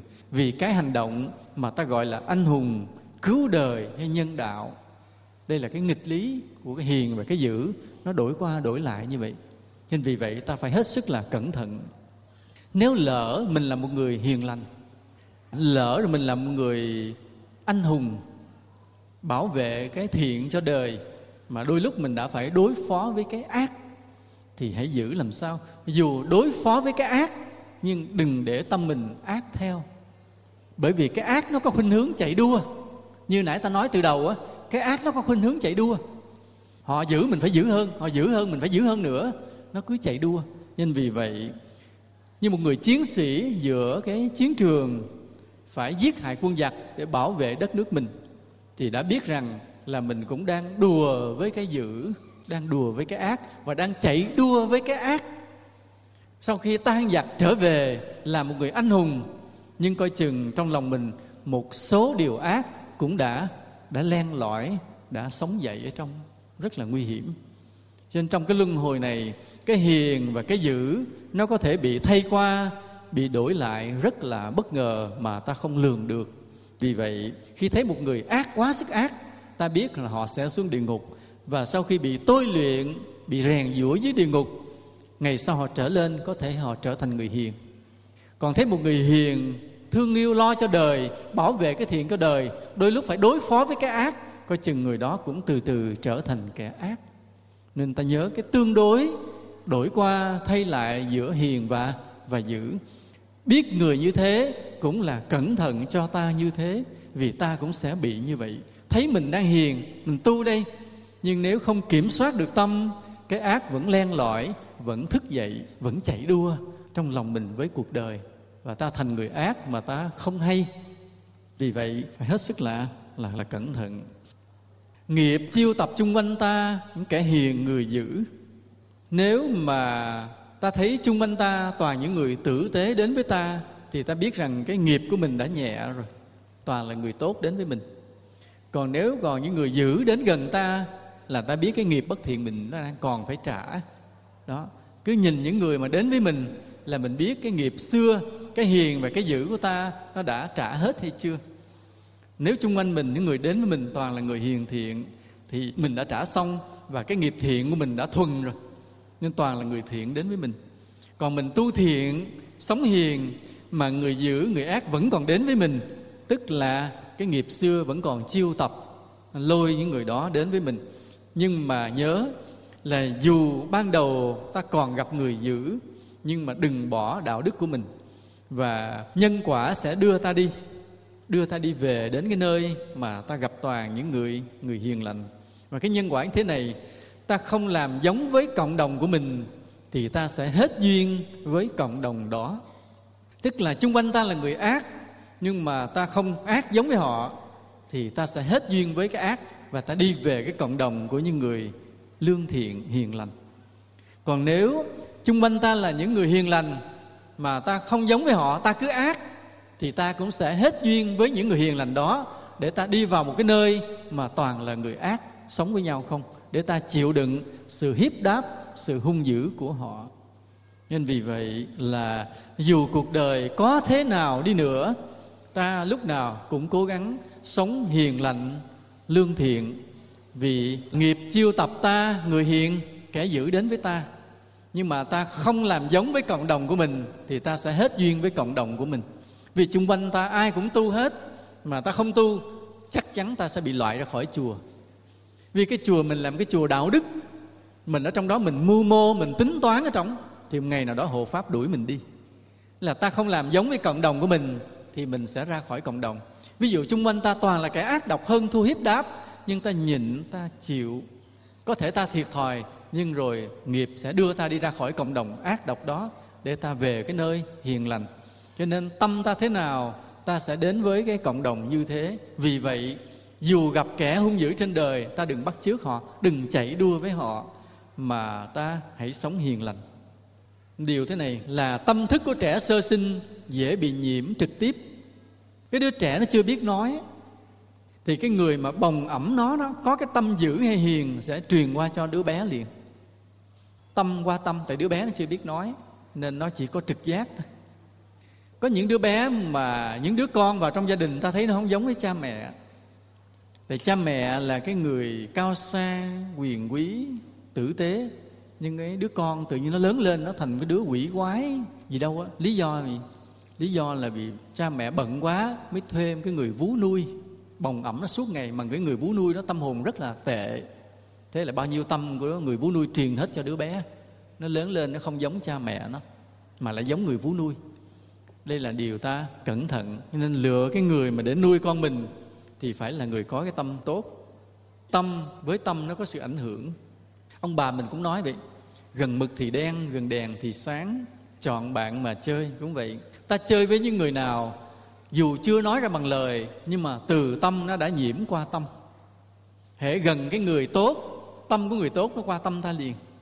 Ta gần cái người dữ, tâm của người dữ nó cũng chạy qua tâm ta liền ta chơi với người giữ một thời gian, bước ra ngoài, ta cũng sẽ giữ dần dần, ta giữ lên. Mặc dù trước đó mình hiền, nên vì vậy là phải chọn bạn mà mà chơi, chọn chùa để tu cũng vậy. Ta phải lựa cái chùa phải là chân tu, đạo hạnh. Thì vào đó rồi, cái đời tu của ta mới càng ngày càng phát triển được. Chứ đừng có thấy là chùa nào mình cũng vô, phải cẩn thận dữ lắm. Ví dụ như bây giờ ta gặp một kẻ xấu ác hung bạo, thì ta làm sao ạ? À? nếu ta gặp một kẻ xấu ác hung bạo thì ta có hai cái việc phải làm. Việc thứ nhất là ta cảm hóa người xấu ác đó thành người tốt. Nhưng mà cảm hóa thì phải mất thời gian. Do đó là trước hết ta phải ngăn chặn cái hành vi hung bạo của người đó. Ví dụ một cái tên cướp, nó đang cầm dao nó xông vô nhà người ta, nó giết. Mà mình đứng bên ngoài mình nói là tôi nói cho anh nghe về nhân quả nha. Nhân thế này gieo, nhân này gặt quả kia. Kịp không? Mình nói vừa chưa hết câu đâm người ta chết mất à nên đối với kẻ hung bạo, xấu ác, thì ta phải đủ sức mạnh để chặn cái hành vi nó đã. Rồi sau đó mới dùng lời nói để cảm hóa. Hãy thấy thằng ăn cướp mà nó cầm dao vô nhà người ta thì mình phải lấy cây mình đập nó một cái để cho nó văng con dao ra. Tức là ta dùng sức mạnh để ngăn chặn. Rồi sau đó trói nó lại, ngồi đó kêu công an tới. Trong thời gian công an tới mình ngồi, mình mới nói về nhân quả, tội phước cho nó nghe.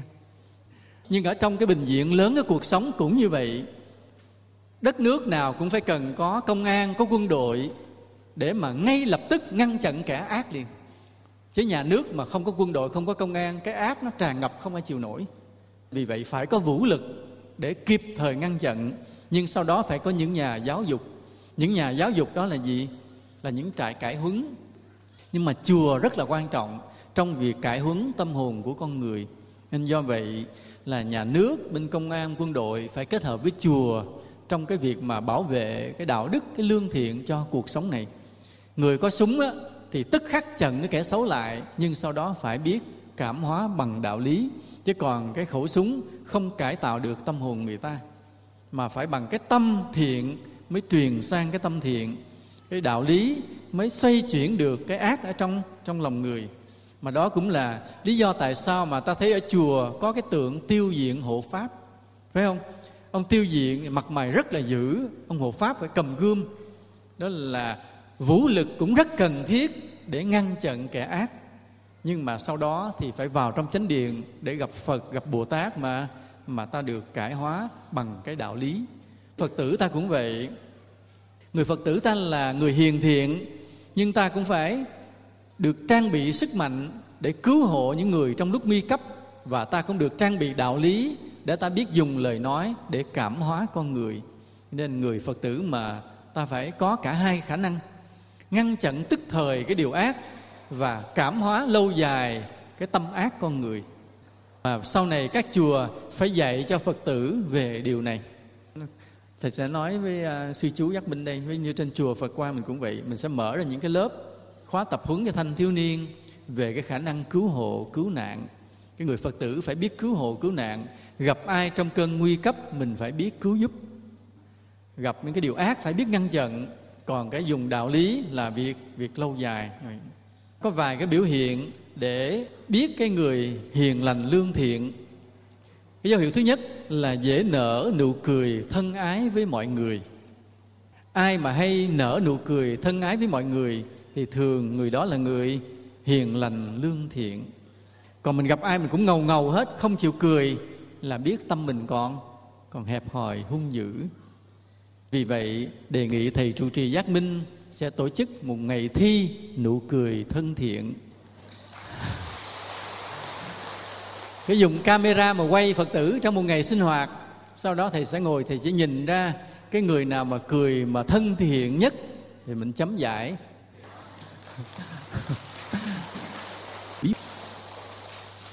Mà đây là điều tự nhiên. Lúc nào đó ta sẽ nói về cái triết lý về nụ cười như hôm nay như vậy, đầu tiên là cái người hiền lành dễ nở nụ cười. Còn người nào ít cười là phải coi lại. Đó là dấu hiệu thứ nhất. Nhưng mà cũng phải coi chừng bị mấy cái người lừa đảo họ cũng hay cười lắm. Cho nên khi thấy một người cười á, thì mình cũng phải biết không biết người này người hiền hay người lừa đảo, tại cả hai đều rất giống nhau. Nhưng mà bản thân mình thì mình biết. Bản thân khi mình tu tập đến mức độ thuần rồi, mình gặp ai mình cũng dễ cười thân thiện cái dấu hiệu thứ hai là không phản ứng mạnh khi bị trái ý. Ví dụ như ai họ bác ý kiến của mình hay họ làm cái điều gì sai với ý mình mình không có làm dữ, không phản ứng mạnh. Đó là dấu hiệu thứ hai của cái người có cái tính hiền lành. Cái dấu hiệu thứ ba là lời nói lễ độ ân cần tế nhị. Nói năng nó hiền lành, nhã nhặn. Thực ra cái người gian dối họ cũng bắt chước được. Chúng ta cũng dễ bị lừa. Nhưng mà phải biết đây là dấu hiệu thứ ba. Cái dấu hiệu thứ tư là thế này khi bị xúc phạm á, thì thường là buồn tuổi chứ mình không oán thù. Ví dụ ai chửi mình mình khóc chứ mình không thù. Còn ai chửi mình mình thù thì mình là người dữ. Cho nên để ý lại ai mắng mình cái mình khóc chứ mình không thù thì đó là người hiền lành. Còn ai mắng mình mình căm thù thì là người hung dữ.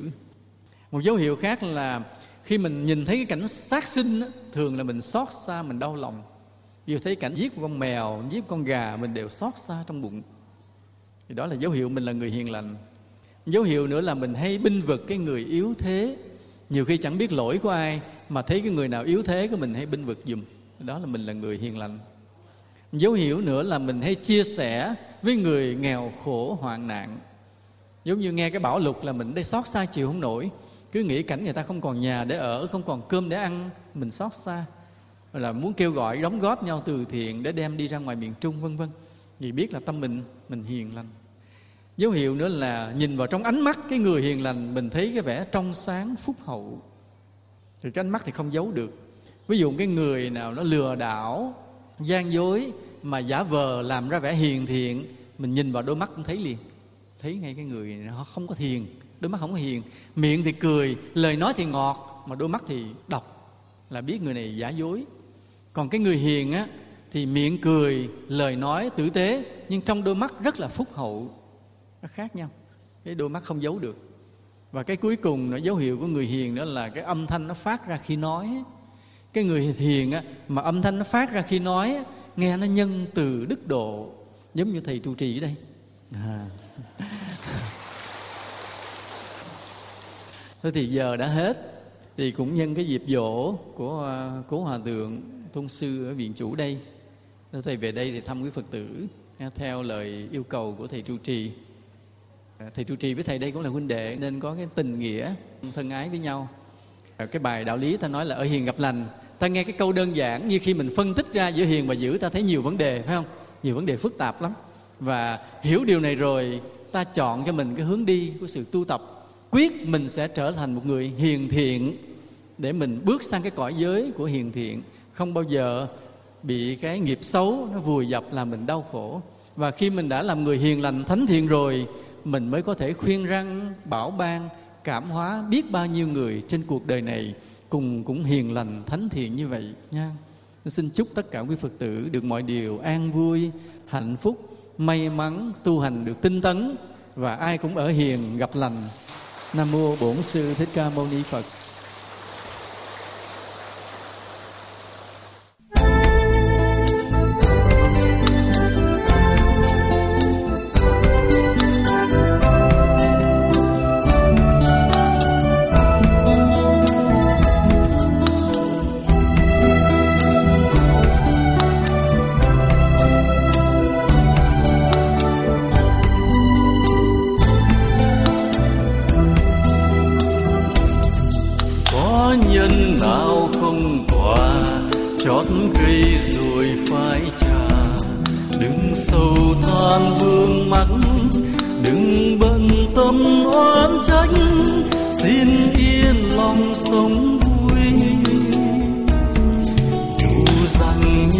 Đắng cay hận thù xin chớ vay, trong cuộc đời khói mây.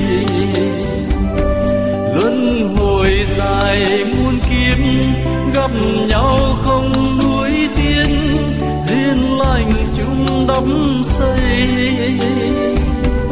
quay về đấng thương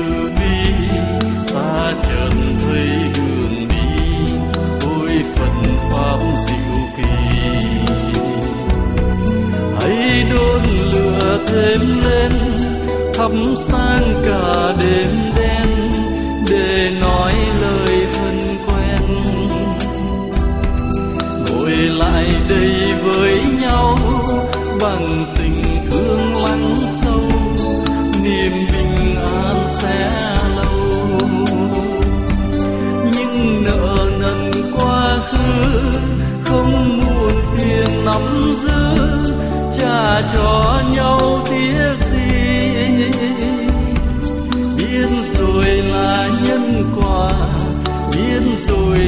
là hiến hóa, biết rồi là giấc mơ.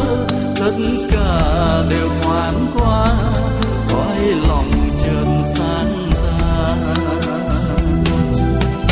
Xin chúng ta hướng vào. Trong trí tuệ bao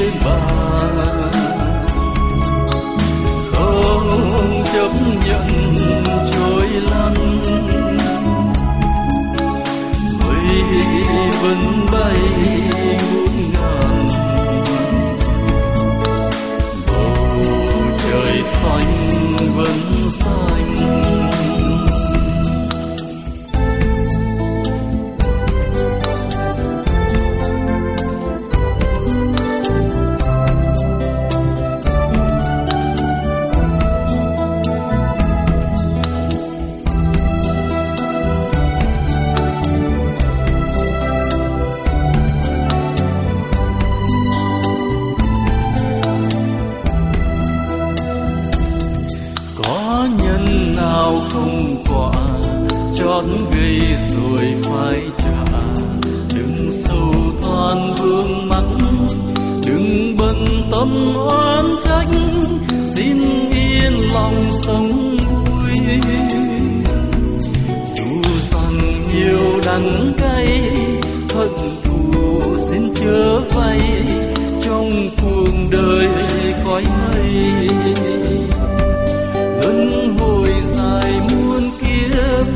gặp nhau không nuối tiên duyên lành chúng đắm